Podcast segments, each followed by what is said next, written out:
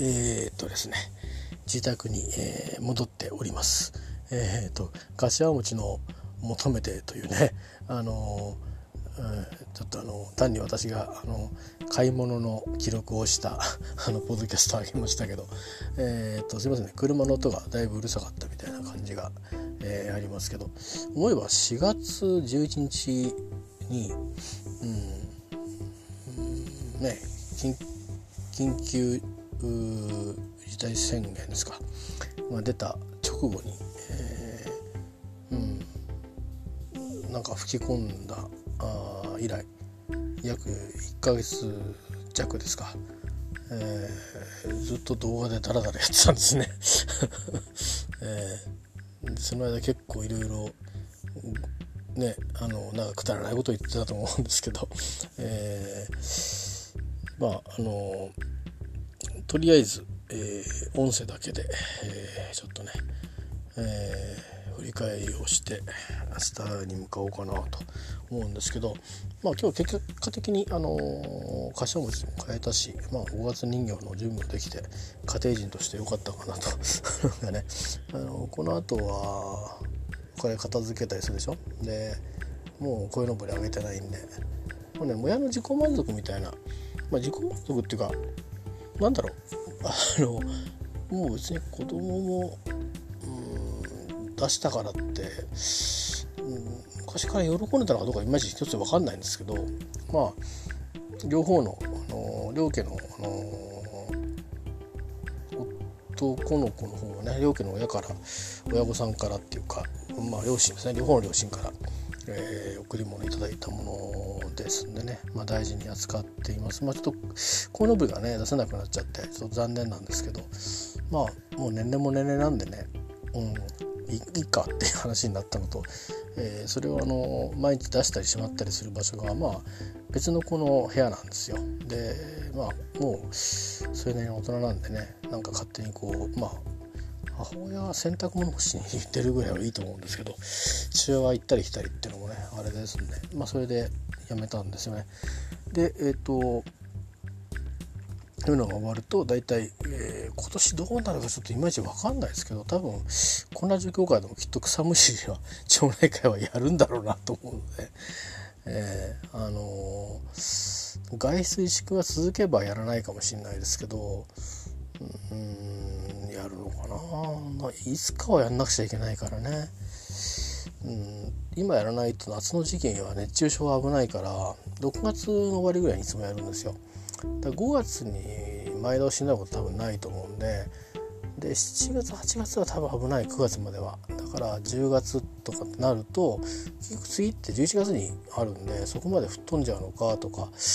だからちょっとよく分かんなくなるんですね。だ強行する可能性はあるんですけどね。つまりその時に今社会がどうなってるかによりますね。まあうんいろいろ一体どんなあの指標でねえっ、ー、と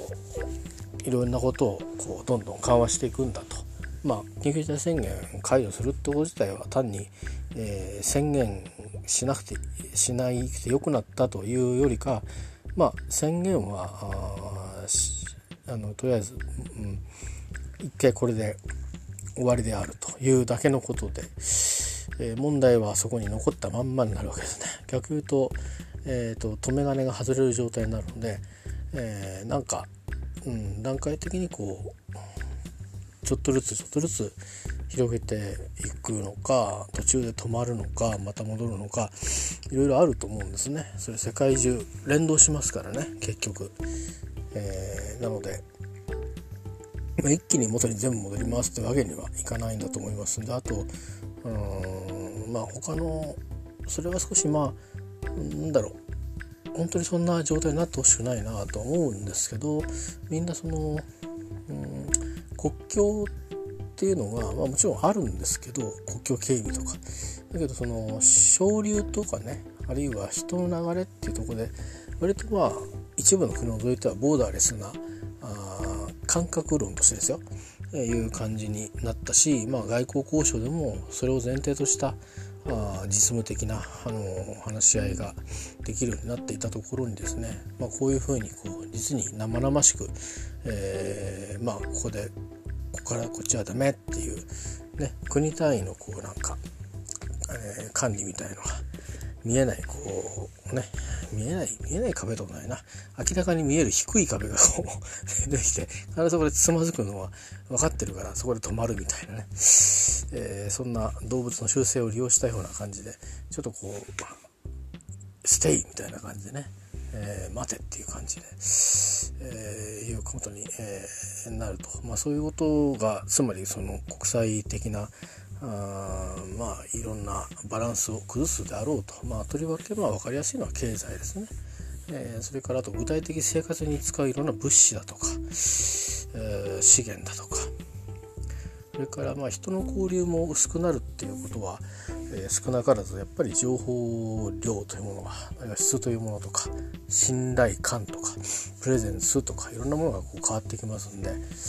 えー、まああの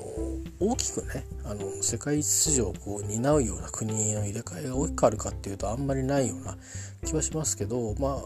あある可能性があるとすればね。あのまあ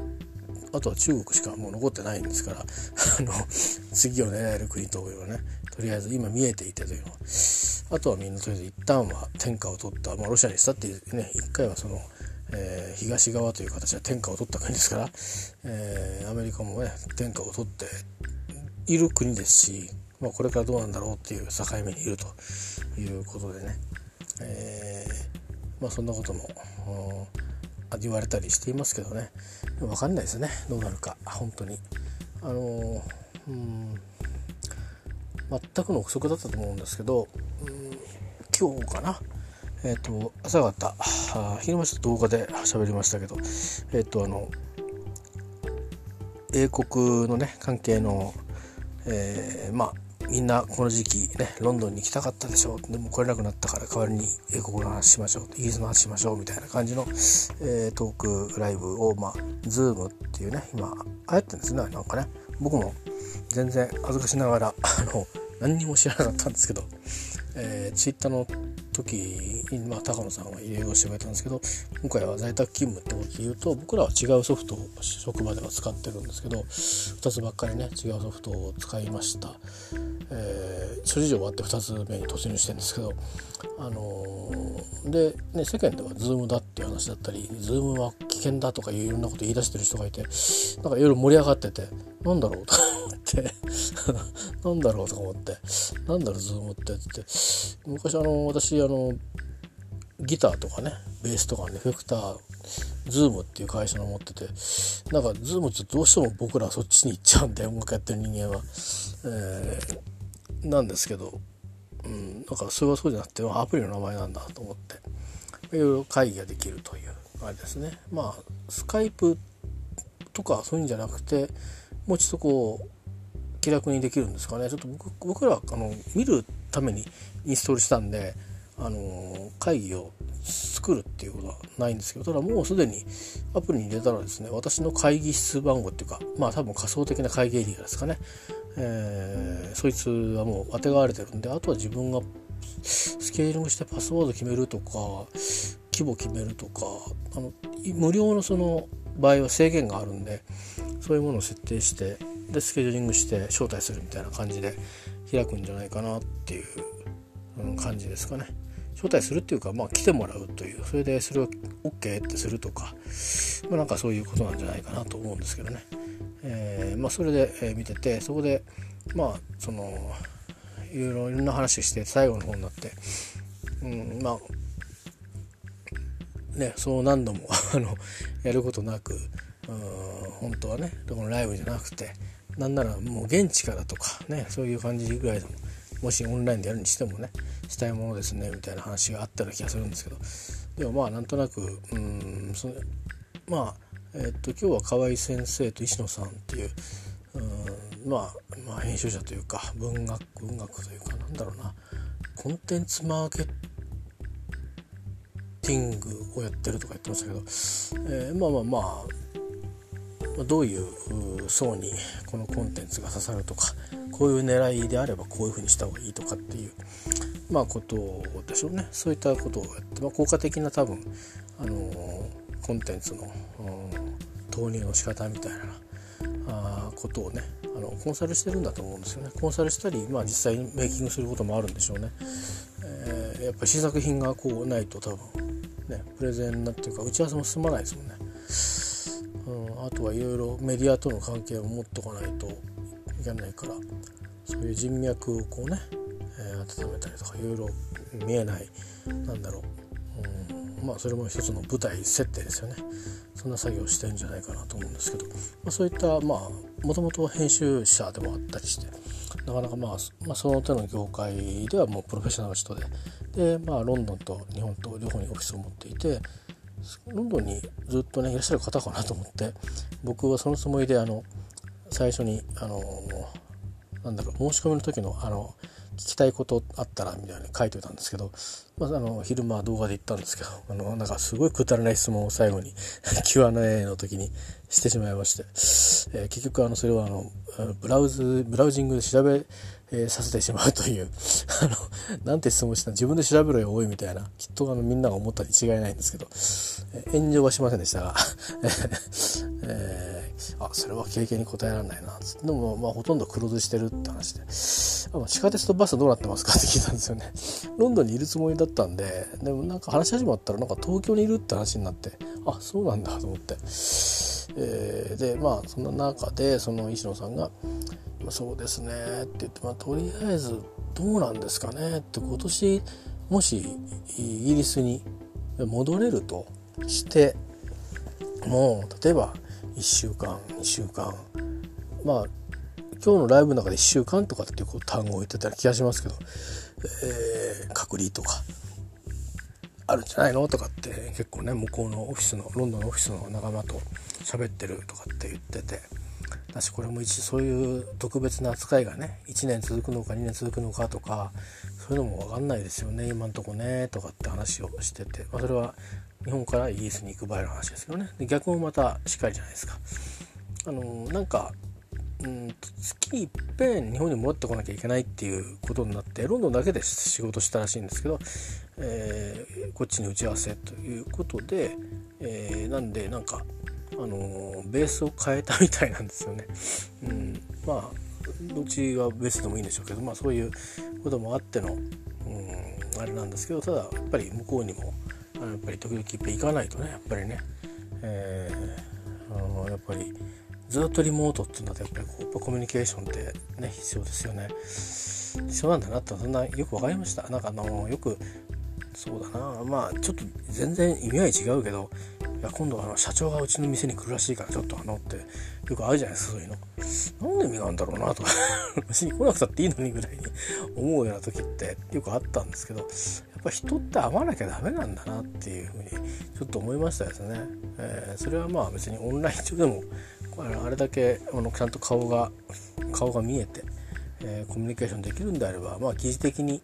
えー、そこをちょっと埋めることはできるんですけどでも最初に一回会っとかないとちょっとこうねあのー、まあちょっとひやひやあのひやっていうかひやっとするじゃなくてあの冷えた感じがねやっぱこう、ね、熱か熱量がこうちょっと違ってくんじゃないかなって僕気が僕はするんですね個人的には。えー、まあ、そんなようなことでで、まあ、河合先生は、うん、分かんないですよねって言って、まあ、流してましたけどまあうん要は、えー、河合先生の場合は、えーと、ご家族にあたる方がロンドンにいますんで、えーまあ、河合先生は日本の方ですけど、えーとまあ、奥様方がどっちかっていうと、まあ、イギリス人なんでね、えー、なんでそうすると当然まああの、えー、ファーダーマーダーインローは、えーと、イギリス人なわけですよね。えー、でまああのルーツがあポーランドだそうであの YouTube にいくつかビデオが上がってますけどね、えー、あのポーランドのすごくいい感じの人たちと一緒にパーティーをしてるシーンとかいっぱい上がってますよね。とか一緒にウォッカ飲んで言葉は全く通じないんだけど なんだかニコニコしながらみんなで飲んでるっていう何気になんかポーランド行きたくなっちゃうようなねポーランドってなんかいい人ばっかりがいるのかななんて一瞬思っちゃうような。えー、ともうこれまで僕ねポーランドってなんか実はね音楽であのジェネシスの3代目ボーカリスト、えなかなかねジェネシスのボーカリストってことに公式になってないみたいであのなんだっけなあのピーター・ガブゲブレルも含めてそれからスティーブ・ハケットも含めて一回ジェネシスのメンバー集まったことがあるんですよ数年前に。でその時にドキュメンタリービデオとそれからこのビデオ全部みたいな感じのビデオが出たんですよね。多分番組も多分イギリスでは放送したと思うんですけど。でそこにドキュメンタリーでまあプロデューサーが出てきたりあとまあ3代目のそのボーカリストのレイ・ウィルソンも、えー、出てるんですけど。なんかねなんだかミュージシャンって出てたか。シンガーって言ってたかね。なんかいやまあシンガーのミュージシャンも間違ってないんだけどでもまあ EX あジェネスボーカリストとかってそう出てないのかなっていう、ね、サードサードボーカリストとかそういうのは特にいなかったですね。なんかそれをあの指摘してる日本人もあのなんだっけないましたね。どっかなんだろうどこだろうブロブログかなんかかな。あの意外となんだろうね。えっ、ー、とジェネシスファンってバリエーション豊富で僕が来始めた頃って結構なんだろうまだネットも何もないんですけどだから結局のところはうーんなんだろう雑誌？雑誌のなんか投稿とかから評論家が評論してる中で、えー、そのファンたちがどんな風に思ってるかを代弁するようなねレポートするような話で結局、まあ、ジェネスファンってピーター・ガブル進行がものすごくてみたいな。でフィル・コリンズ以降というのは、まあ、あれはまた違うジェネスだみたいな感じの、うん、まあ感じですね。それが結構激しいんですよ。うん、あのー、なんかそのねディープアップルのボーカリストがこう変わった時にあれがこう違うとかそういうレベルとまたちょっと違う感じで、えー、あのなんだろうな。別世界っていうぐらいな、まあ、もちろん別世界なんですよね。キャラクターもやろうとしてたことも全然違うし詩の世界も違うし、うん。まあ、まあ多少やっぱりその音楽はねあのトニー・バンクスが引っ張ってましたから引っ張ってますから。であと作品もまあプログレのロックなんであのまあ対策主義っていうかそういう曲が多かったりして。だんだんにこうメンバーチェンジっていうかメンバーが抜けていくっていう中で、えーまあ、本当に本当にプロデュースっていう面でねあのもう少しこうまあええ後のエイジアに続くようなアプローチですよね。長い対策の曲が多かっただし歌詞もこうどっちかって言えばねあのあんまりこうパーソナルな声あの気持ちを出すものじゃなくて何かなんか女子誌みたいな感じの、えー、ものとか抽象的なあ歌詞だとか、うん、あるいは何か架空の物語だとかそういうものが多かったようなんですけどでフィル・コリンの時代になっても、まあ、割と少しあの何、て言うかな人間性みたいのをこう歌うようなことが出てきたりとかそれからあとはまあ少しえー、個人のね、えー、気持ちを吐露するようなものも増えてきたりとかしてたんですけどそうポップなものってなかなかなかったんですよね。えー、あるはあったんですよ。ケラフもすごくあって、え、まあそうですね。まあ結局ピーター・ギャベルが抜けてスティーブ・ハケットもいる時代に出たっていうのは2枚しかなくて、えーと、トリック・オブ・トリック・オブ、えー、トレイルだっけ？合ってる？あのえっ、ー、とロスエンドスとか入ってるやつですね、えー、スカンクとか。あであ歌物も入ってんだよ確かね。あのなんかフィル・コリンズがピアノの上を歩くみたいなビデオのやつで2枚目が「静寂の嵐」はそれはあれだよな静寂の嵐はウルトラボックスだな。なんだっけな。うんとね、忘れたんだけど、すごい綺麗なアルバムですかね。曲が。で、まあ、ライブの定番に一時期なってた「 Afterglow」っていう曲があるんですけどそれは僕ライブで聴いてる時は大概なんかこうあの例えばなんかプログレシリーズみたいなメドレーみたいな後で、えー、それをでドラムバシャバシャやり合った後にこう Afterglow に突入していくみたいなのを2回ぐらい自分が見たライブの前のライブでこう見ててあそういう曲なんだみたいなですげえ普通の曲だなと思ってたんですけどアルバムの方はねなんかすごくボーカルにもちょっとエフェクトがかかってるせいもあるんですけどしっとりとしててで美しくてギターとかもこうなんかスケール感をたっぷりこう余韻たっぷりにこう表現するような、えー、サウンドになっていて、えー、あ綺麗だなこのアルバムと思ってたら、まあ、そこでスティーブ・ハケットはもう抜けちゃったみたいですね。えー、なんか抜けるってちゃんとあの全員にしっかり言ったわけじゃなくて、えー、なんかトニー・バンクスとマイク・ラザフォードには言ったみたいででフィルとピーターは街中で会ってその直後に、えー、なのかな？言ってたのか言ってないのか、まあ、まあそうだろうなっていう感じだったのか。あピーターのトニーとマイクはね。だけどフィルがあって「お一緒に車乗ってかない?」って「スタジオ行くんだろ?」って「いやいや後で後で行くよ」とかっていう話になってなんか変なこと言ってるなと思って行って行ったら「いや実はね」っていうことだったみたいでああんであやめたんだっていうかやめるんだだからもし自分とこう話しちゃうとなんか覚悟が揺らいでしまうと一緒に入ってるからねピーター・ガブレルとあのシーバーケットってオーディションでねあのアンソニー・フィリップが抜けたりとかあと最初の初代ドラガーを抜けたりとかそのピーター・ガブレルのねオーディションですよね。だからそんなこともあったらしいんですけど、まあ、いずれにしても3人になってだからそれで、まあ、アガサ・クリスティかなんかそして誰もいなくなったっていう小説があのー、多分放題放題はそうですよね。英題は何なんだろう。There was no one なのかな。わかんないけど。There was, There was 3だったかな。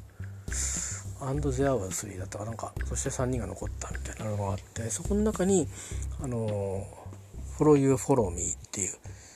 えー、Follow You Follow Me ですね。いうポップな割とポップなあの感じ、まあ、ギターに結構エフェクトかかってるんですけどね。フランジャーかフェイザーみたいな。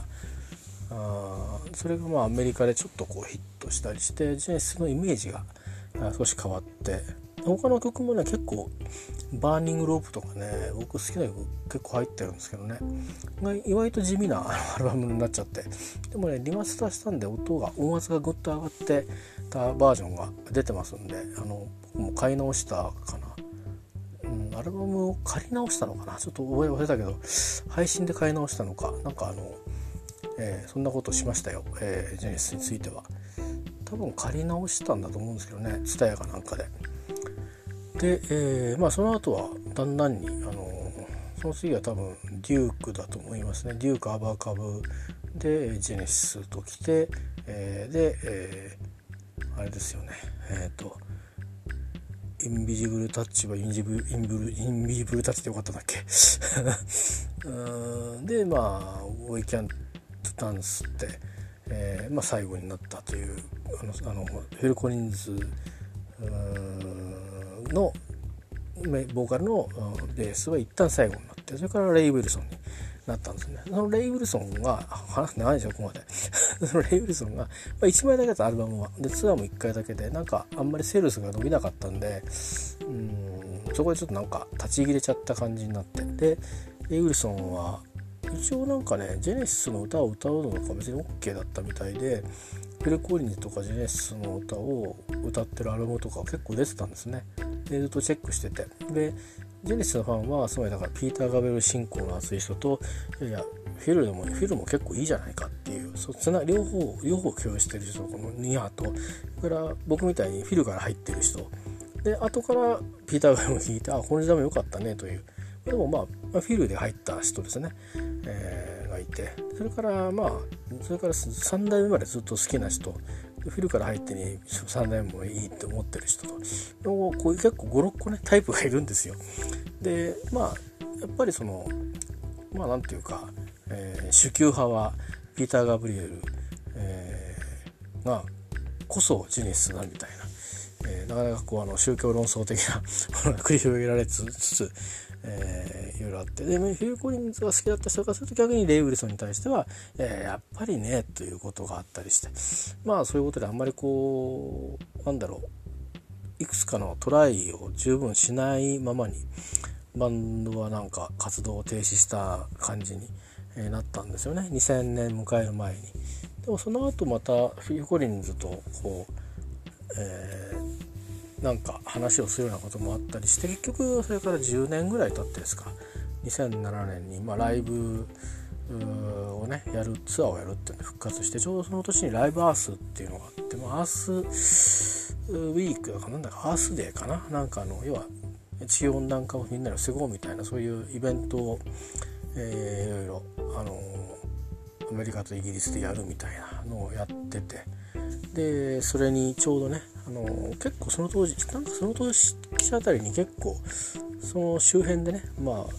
何年か前から久しぶりにまた活動し再開しましたとかっていうジュランジュランとかでそういうジェネシスみたいに今年ツアーやってますみたいななんかいろいろシンクロしてステージ見てるとあのああっていうそのそのその当時の流行ってる人たちもいるし、えー、まあ昔からやってたりとか 80s とかの人たちが、えー、まだこうねやっててこういう時にこの歌がぴったりだとかっていう風にして歌ったりしながらやってましたけどね。ほんでレイ・ウルソンって人がどうしたかっていうと結局ソロになったんですけどえっ、ー、と彼ねなんか後で知ったんですけどスコットランドの人みたいでエジンバラにいたのかな？だけどあのレネス辞めしばらくイギリスで活動した時はエジンバラにいたみたいでえっ、ー、とうんそんな鉛がそんなないんだけどね。まあだからでも多分どっかしらにスコットランドの名前が入ってるんでしょうねでトニー・バンクスがの娘さんがエジンバラ大学かどっかに入ったかで、まあ、入寮かなんかの時に合わせてこう見に来たみたいででせっかくだからっつんで会おうっつってあったらしいんですけどまあそれもそのもともとあのジェネシスを脱退する時に別にあのメンバーから「じゃあね」みたいなことはないらしいんですよ。プロデューサーから、うん、なんかまあ解雇じゃないけどもうおしまいだ。次はないからって言われて それだけでも終わるらしいんですね。すごいですねショービズの世界って。恐ろしいなと思いますけど。まあなんかちょっと、うん、あんまり面白い気持ちじゃなかったみたいな、うん、なんか参加しなきゃよかったなぐらいなことは言ってたんですけどその後あのポーランドに移住してですねえー、ワルサワルシャワというかワルサワルサーなのか。何て言うんだろうね。あれワシャでいいのかな？うん。英語だとなんかたまに変わるからね。あのユウクライナってユークラインとかっていうじゃない、えー、クリミアがクライミアとかっていうし、えー、まあインド人名ですけどあとはなんかえっ、ー、とズブズブなんとかとなんだよな。あのそうどっかね拠点にしてんですよ。で彼のアルバムアマゾンで買うとかっていうのは昔のやつは結構あったんだけど、うんと、ポーランドに行ってからの結構もう彼の直販ですかね。あの公式サイトだからあの買うことが多いんです。そうすると郵便がポーランドから来るっていう。っていうことで実はまあ先にポーランド編はジェネシスつながりであったんですけどね。でまあ話が長くなりましたがあの英語学習をしてってまあやっぱりイギリス英語がいいなっていうふうに思った時にまあ河合先生小川直樹先生にこう出会って、えー、書物でね。で河合先生とはあのー、あなんかイベントやるんだってっていうこととかそのロンドンで音をいろいろ取ってきたみたいな本が出してたりとか、えー、そういうのをどういうわか知ってでそれをまあ買って買うのかな。うんツイッターを見たのか。なんだろう。あの当時何そんなに河合先生もツイッターやってたような気はしないのでなんかブログみたいになったのか。検索したらと思うんですよ自分でね。うん。あの自然にしてて僕と河合先生が出会うはずがないので、えー、まあそんなことでね、あので、まあ、知り合って、え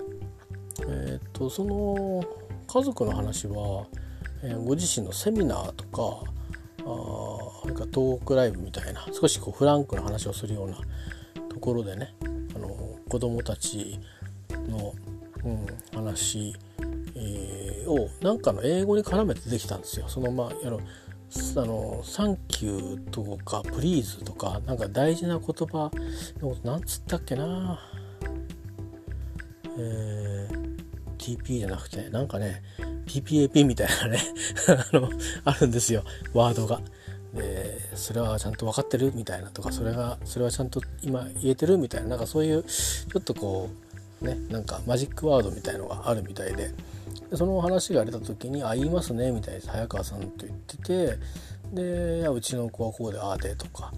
言ってたりあとはモチベーションのことを、ま、ご自身のセミナーで話してたのか振り振り返ったんじゃないな。喋ってたのかな。英語学習を英語勉強しし始めましたって今本になってますけどその本に多分書かれたかどうか分かんないんですけどまあ多分セミナーが出た人しか聞けなかった話だと思うんですけどね。あのー、まあ、ご自身がそのそもそもどんな風に、うん、東海ラブだったのかな。あの要はほとんど3年引きこもって英語勉強してましたっていうまあ2年でその時聞いた記憶があるんですけどそれから英語学校の先生になってで、まあ、それからしばらくずっとその英語学校でね教えててでまあいいせよだなっていうことになって、えー、いろいろ紆余曲折あったりしてそのイギリス英語のスタイルも、あのー、一時はあのヒュー・グラントだったりして周りか周りの友達から気持ち悪いからやめろって言われたとか。でまあ今のそのやや少し、えーと、東部のね、あのー、イングリッシュらしいんですよ。ロンドン東部の。うん東部っつってもどこまで東部なのか分かんないんですけど僕もあの東のことは全く分かんなくて結局行かないままに 旅を終えてしまったので、えー、あのね本当にしかも推しまああの当時30年前は危なくていけなかったかもしれないけどね。オリンピックとかで早川風した後だったら行ってもそれなりに安全だったんじゃないかなと思うんですけど、えー、ついぞなんか行く計画もね、行こうと思えば行こうとも行けたか気はするんですけど他のとこに行くために時間を使っちゃってね言わなかったんですけど、えー、まあどっちかっていうと東寄りの言葉に今照準を合わせて、まあ、自分の音をね、えー、そういうふうに照準を合わせてるっていう話を聞いたりしている中でまあまあ、あのー、いろいろあ、まあ、ブログとかに書いてあったこともあるしだみんな公に出てることなんですけどまあその、まあ、祖先がね、えー、奥さんの方の祖先があポーランドということで、まあ、ああいうことになってますということですね。まあそれ午前中、うん、あのビデオ見てましたけどビデオっていうか、うん、トークを見てたんですけどそのトークの中ではえー、っとなんだろうな家族はそうそうどうどうってロンドンの話今どうなんだろうねとかって話をしだした時にあの家族がつって兄弟がつったかな確かうん、で実はまあその NHS であの働いてると。NHS でっていうのは別に NHS の病院で今まさに働いてるってわけじゃなくて NHS に所属してるっていう意味ですね。働いててっていう話になって。で、まあ、会計とかそういう、まあ、アカウンティングとかですかね、えー、の、まあ、担当なので、えー、まあもうオール在宅と。在宅勤務ということらしくて。え病院行かなくていいのみたいなこと。いや会計だから全然あのリモートで大丈夫みたいとかって話をしたりしてね、まあ、非常に生々しいですよね。今 NHS ってね、まあ、まさに NHS の体制を崩壊させないために、えー、ロックアウトしてるというのはイギリスでありますから、えー、まあ、そんな話を、えー、聞いたりしてましたですね、え何の話から始まったのかちょっと忘れちゃったんですけど、えでそんなことをしてまして、えでまあなんかね、ドラマを見てる最中に、え、あれだったんですけどその後まあそのあれですよ。あの、うん、家事を家事は家族がしてるんですけどあの軽いねハウスキーピング 掃除機かけるとかっていうのがなんとなく僕の専門になってて、えー、それをやってそれでそのついでにカブト出すよって言ってたので昨日から。カブト出して、まあ、昔はあのねなんかいい日付の日にとかって6曜なんて気にしたんですけどなんか今はもうもうあさってじゃんみたいな感じで 何やってんだみたいなことで、えー、まあちょっとまあ長めに出しててあげようかなとか思ったりしてますけど、えー、でまあまあふと思ったわけですよ。ああそういえば柏餅ないなと思って。でまあちょっと買いに行ってくるわっつったら買いに行くのはいいけどもと、えー、3条件があるんですよ。3条件がね。あの3密みたいなのがあるんですようちも、えー、外出したらばですね。まああの帰ってきたらば。まあ、とにかく、えー、まあ、まあ、とりあえず、まあ、書いてはいないけど、まあ、手をまず消毒するなりも置いてあるんですけどね。あのジェルとか入り口に、えー、ジェルとかあとはアルコールのスプレーとかあるんですけど、えー、まあ、ちょっと苦労して えー、取り寄せたりしてます、えー、でそれをやってとりあえず暫定的にですよ。まずは買ってきたもの拭きましょうと。上がる前にね全部拭く。あのまず外側の袋も中も拭きますし取っても拭きます。それで中に買ったらもう全部アルコールで一通り拭きますと、まあ、どれぐらい綺麗に拭けてるかって微妙なんですけどね。あのうんとなんだろうな。アルコールの度数が低すぎるとその消毒にはならない。んでそれなりに70度以上のものにしてるんですよね。だから逆言うとこう直接スプレーする分にはいいんですけどあの一回こう紙とかに染みさせると割と揮発するのが早いんで、ん、だから本当にこれ老けてんのかなと思いながら、え、やってると感じなんですけどだから結構消費しちゃうんですけどね、えー、とりあえずねなんとか 900ml 手に入れたんですよ。あのもう自分で作ってあのとかちゃんとしばらく使えるようないろんな物質が入ってるやつね。なんであので詰め替えの小さいのがちょっとパッパってバラバラついてて瓶ももともとあれなんですけどほぼ使い切りそうになった。ら今詰め替えからちょっとずつ使ってるんですけどこの調子でやってるともう多分あと2週間ぐらいでこいつなくなるなっていう感じだったんで、あのー、そんなに毎回毎回買ってくるわけじゃないんですけど私もパートナーも。うん家族も誰かもね、うん、まあいやまあなんならねあのそれこそ、うん、コーラとかそういうもの1本ぐらい買ってきただけだったら別にあのあのなんだろうっけ台所洗剤でバーってスポンジでヒューって軽く洗って水で流しやででなんかペーパータオルでペットフェアそれで済むんで別に消毒までしなくたっていいんですけどたくさん買ってきた場合はねそんないちいち洗ってらんないんで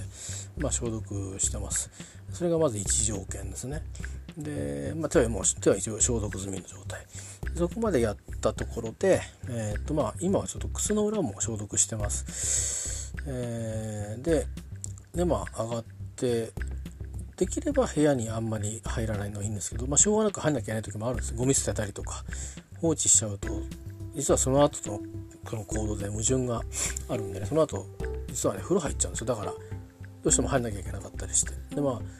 そういうこともあるんでえー、まあ当然手洗いうがいだからうがいしてないんで手洗いうがいをしてから入る入るのはいいんだけど、まあ、どうしても入らなきゃいけない時ありますんでね。あのタイミング的に。まあそれはあんまりあのだからマスクは一応してる状態なんですよ。だけどうがいしてないの状態でマスクしてもあんまり喋んないでみたいな感じになっていて、えー、徹底してるんですよね。で書いたんですよ部屋の入り口に。外出する時には帰ってきたらこれやってねってことになってるんでまず拭きますね。そこまで2条件1条件。それでえっ、ー、となんだえーと、そしたらあの風呂に入ってください、ね、それからせんすぐ洗濯をしてください。即っていう。この3条件があるんですよ。だからそれはこれ例外なく表に行ったら全てなんですね。例えばだから在宅勤務での仕事をしてますよね。で終わった後ちょっと買い物行ってくるわっていう。で帰ってたら風呂入るんですよ。入るんだよとかって言われて分かって分かってるっつって。そうすると順番がいろいろあるわけですよ、えー、つまり僕が特に東京に行ってる時は、まあ、僕が今一番リスキーな人じゃないですか。そうするとみんなが先に風呂全部終えてもう来たらもういろんな消毒系まあカバンとか消毒したりして、えー、終わったらとにかくそのまんまスーツとかもピーってあのアルコールでピーって消毒して、えー、脱いだのをとりあえずとりあえず置いてもうそのままストレートに風呂に突入と。あでまああのまあ、シャワーでねあのくまなく、うん、全身を、まあ、もちろん全身洗いますからね。石鹸つけてね。まあ湯船に浸かるのいいとかってどっかの先生が言ってましたけどまあ洗ってれば大丈夫かなと思いますね、えー、たっぷりこうシャワーでも、えそういうどっちかでまあもう暑いですからねこの時期ね。本当はそれでも使った方がいいらしいんですけどね。まあまあいずれにしてもとにかくとにかく水で洗い流して。でそれで洗濯もやって。で洗濯は洗濯でもうそれぞれだからあのー、まあ風呂に入ったグループごとに洗濯するっていう感じに今、えー、なってます。えー、でまあそのだんだんにその洗濯の物腰が回っていくという感じでで、まあ、困るのはね明日みたいにこう朝から雨とかってなると夜干しができないので、うん、あのいつもだいたいまとめてボーンと洗濯して朝干すっていうんで1日部屋干しとかなんだけどその部屋干しが夜から始まるっていう、えー、まあ普通の家庭だと普通にある光景だと思うんですけど我が家は長らく割と割とそんなにあの働く日数が、えー、パートナーが少なかったので少なくしてもらってたんですよね。家のことをどうしてもやってもらわないと僕は何もできないのでうんできないっていうのはまあいろいろあの個人的な あの自分のの、まあ、持病みたいなものの話とか時だったりあとは仕事の関係とかで、十分にできないんでねお願いしないといけないんでやってもらってたんですけど、まあ、子供たちもだいぶ大きくなってきたんで今仕事の日数を増やしてるんですよね。えー、まあ、増やしてるっていうか、まあ、そういうお話もねまたご縁があってみたいで、えー、なので、えー、いうことでそんなこともあってそうするとまあみんなそれぞれになるんですみんなねバラバラにそれぞれの時間っていうかでっててでまあそういう家の中のことでまあしかも子供たちはたまたま今緊急事態宣言で学校がとにかくクローズしてますから家にいるんでまあどっちかっていうと私以外の3人はあのうまく連携が取れて動いててで僕だけこうあの、まあ、非連動をやってるのであのなるべくこう向こうのルールにこうはまるようにこう動いてるっていう感じなんですけど、まあ、とにかくそんなえー、ことでね表に行くと とにかく、えー、まあ、消毒いろいろと、えー、お風呂洗濯と3セットがついてくるんでね。だいたいこうやってちょっとジュース23本買いに行こうかっていうだけで風呂入るとなるとそうするとねあの真剣にいろいろ考えてきっとこれも食べたくなるだろうなとかっていうあのお腹空いた時に買い物にしちゃいけない状態にほぼ近いようなことにながあの起きちゃうんですけど。まあでもまあ家族とシェアしますんでね。えー、あのまあこんな生活じゃないですか。そうするとまあ割と家にいるのが平気だっていう人たちが人たちなんですけど割と僕も含めて、えー、表に行かなきゃどうもならんっていうのはどっちかというと僕の方が一番傾向が強いかもしれないですけどね。何も運動するわけでもないのになんかプラプラしたいっていう意味では、えー、でもまあねそういうわけにもいきませんからしないんですけどうーんだからあのー、まあせめてねなんか目の目目先とか舌先あのアイスだとかなんかちょっと変わった飲み物とか変わったっていうか別にいつも飲んでるだろうけど好きな飲み物買っていくとか感じでね、あのー、まあ、ご機嫌を の取って、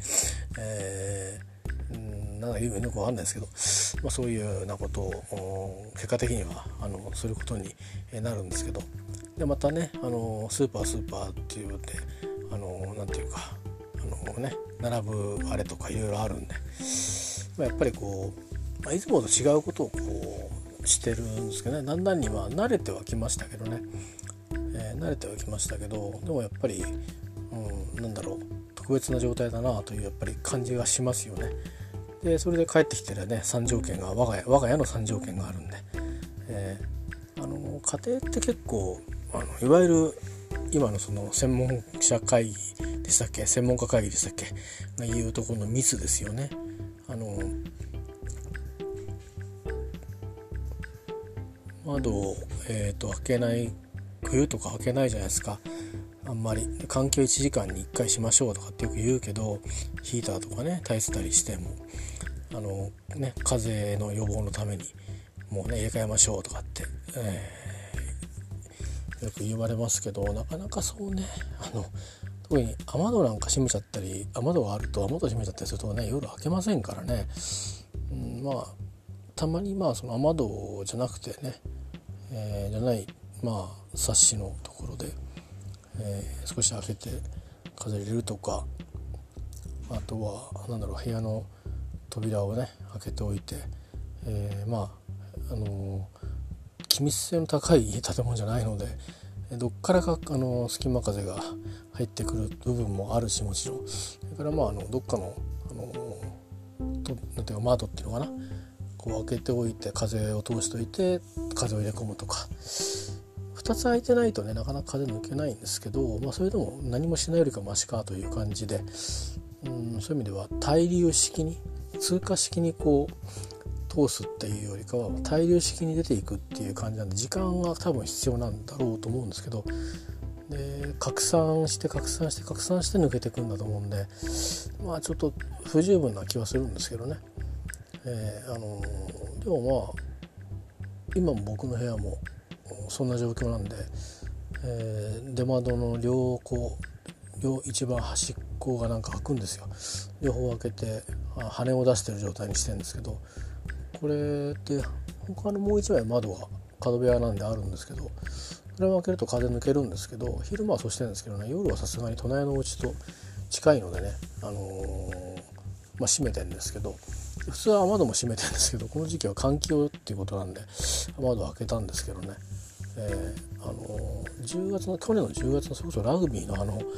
日本対スコットランドの辺りって台風19号でしたっけ？あれが来た時に閉めたんですよ。えー、あの確か15号だったかな。それぐらいから確か閉めたと思います。いやこれは相当強いのが来るってことでね。あの窓ガラスを守るためにっていうのとあとまあなるべくこう家の中に変な風が入ってきてブワーンと屋根が吹っ飛ぶとかないようにっていうことでね。少しでもこう防御できるようにってことで。まああのだし。19号の時はあれですね。雨戸がない。あの窓にはあの割れた時にこう飛散防止になるように何、えー、ていうのかなバッテンみたいなやつね。あれをやりましたね。で養生テープがそんななかったんであの急に思いついてあれなんかみんなこんなことしてるなみたいな。ビデオとかで見て YouTube とかであのブログとかで。であれどうするんだろうこれどうやってんだろうと思って見たらまああれで。でまあちょっと一部ね粘着テープっつってもう使っちゃったんですけどあの紙のやつねあれうまく 剥がれないことがあるんでねあれなんですけどもしょうがなかったんでそれと段ボール紙でくっつけてやったりとかいろいろいろいろやって いろんな人の見て、えー、我が家なりのやつをやって、まあ、防御を図ったりして結構ね何箇所かその窓が閉めれないところがなかったりあるんだけどあの外からアンテナ自分で立てたやつの引き込み線フラットな引き込み線を引っ張ってきてて窓はさすがに閉めれないっていうかそんなに余裕のある長い線じゃないですよね。本当にあの一部分だけ細くなってるペタッとなっててあの窓が閉めてもよく切れねえなと思うんだけど少々開け閉めしないからかもしれないけど窓を閉めてもそのサッシのレールの形になってうまくはまるっていうのがあってですねそれであの渡したんですよね、まあ、それ相談してまあ、ワーを引きたかった時にね2002年のワールドカップのサッカーの試合を全部見たかったんでまあですからもうもうそろそろ18年になるんで、まあ、そろそろどうなんですかね。あのうんケーブルテレビも引いてるんでそこ経由で入ったり入んなかったりしてもういいんでしょうけど今の状態だとねあの見れないですね。装置がないようにしたんで。だから今のスキームのまんまあのできれば行きたいなと思ってるんですけどね、まあ、これでもほっといたらアンテナがあの、ね、ネジが錆びてバーンと落ちたとかあれなんですけど台風でも持ってるのが不思議ですね。相当頑丈にうまくできてるんですかね。なんかいいよいい具合にこう錆びて朽ち果ててなくて硬くなっちゃってるのがちょっと分かんないんですけど 何が起きてるのか見にも行ってないんで、えー、この間そうですね外装をやった時に今年そういう意味じゃなんかねいろんなことがなんかね去年から今年のこのあのうん結構家族から非難合々だったんですけどあの私のなんか直感力みたいなこれいいのか悪いのか知りませんよ。後々、うん、ただ今のところは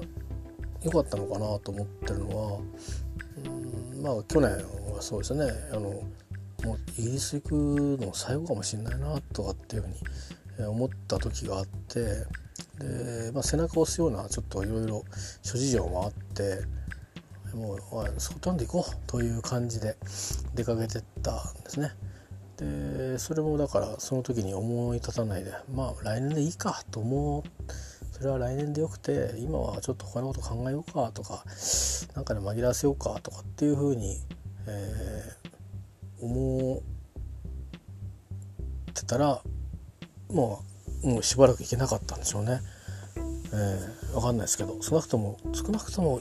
今年の夏は行けてないですよね。どう考えたって、えー、だから少なくとも来年短くても来年だし今までのようにはきっとあっちこっちあっちこっち自由になんかうろうろうろできるのかっていうとちょっとどうなんだろうってしかも僕ら東アジアの人間だしっていう、まあいわゆるのない差別を受ける可能性も非常に高いですよね。うんしもともと中国人と日本人の区別がつかないですからあのー、それも変な話でね、うん、非常にこう自分たちもなんか自分たちで差別するみたいな変なことになっちゃうからそういうの複雑な話になるからしばらくはちょっとね仕事で往来する人は別でしょうけどあとはまあツアーでねある程度グループでっていう人はうん。まありなのかもしれない。お金使ってくれるからいいやとかあるかもしれないけどそれと関係ないところにプラプラっと歩ってたりすると「何だお前」みたいな感じの目にねこっそりあったりすることがあるかもしれないからまああの時に行ってよかったんだろうなっていうふうに思うしからうんともともと外壁の話もですね塗装の話も、まあ、本当は一昨年ぐらいに、えーと、やっとかなきゃいけないねっていう話をしてたんですね、まあ、あの上の子が大学に入る年ですかね。だけど結構大変で受験自体があの大変っていうか、まあ、想定外に苦戦したんですね。苦戦したっていうのは本人の出来が悪かったわけじゃなくてやっぱりあのなんかほらやっぱりあのなんだろう競合しちゃうっていうかあの特に公立国公立じゃなくて私学だとみんなあの上の層の人たちが滑り止めでこうどんどん下がってきますよね。えー、でうちの子で、まあ、いわゆるその偏差値的なもので、えー、一番難しいっつって明治ぐらいだったと思うんですよ。で明治に行きたかったんですけどでいろんな学校受けたんですけど、まあ、なんかいろんなものが、うん、ことごとくうまくちょっとね予定通りにいかなくて浪人するだとか、うん、専門に行くとかなんとかいろいろまあいろいろこうね悩ましいで初めての、まあ、僕らも経験だったしでまあパートナーもいろいろねあの塾の送り迎えっていうのがまあまあ、下の子もねそうですけど、まあ、やっぱり最初に子供生まれた時の同じように最初の受験っていう大学受験ってこともあってでまあでその結果もね結局その非常にこうシビアな結論としては状況だったんでっていうこともあったりして、まあ、外装どころではなくなっちゃったわけですよ。うまくその学校にまずどうするかって進路を決めるとこで結構うん1週間ぐらいなんか1ヶ月ぐらいどんよりしてましたよね。でまあそれそれでどうにかこうねあの新しい一歩を踏み出すってことになってやれやれということなんでまあその年になんかしでかすっていうことはまあないわけですよね。え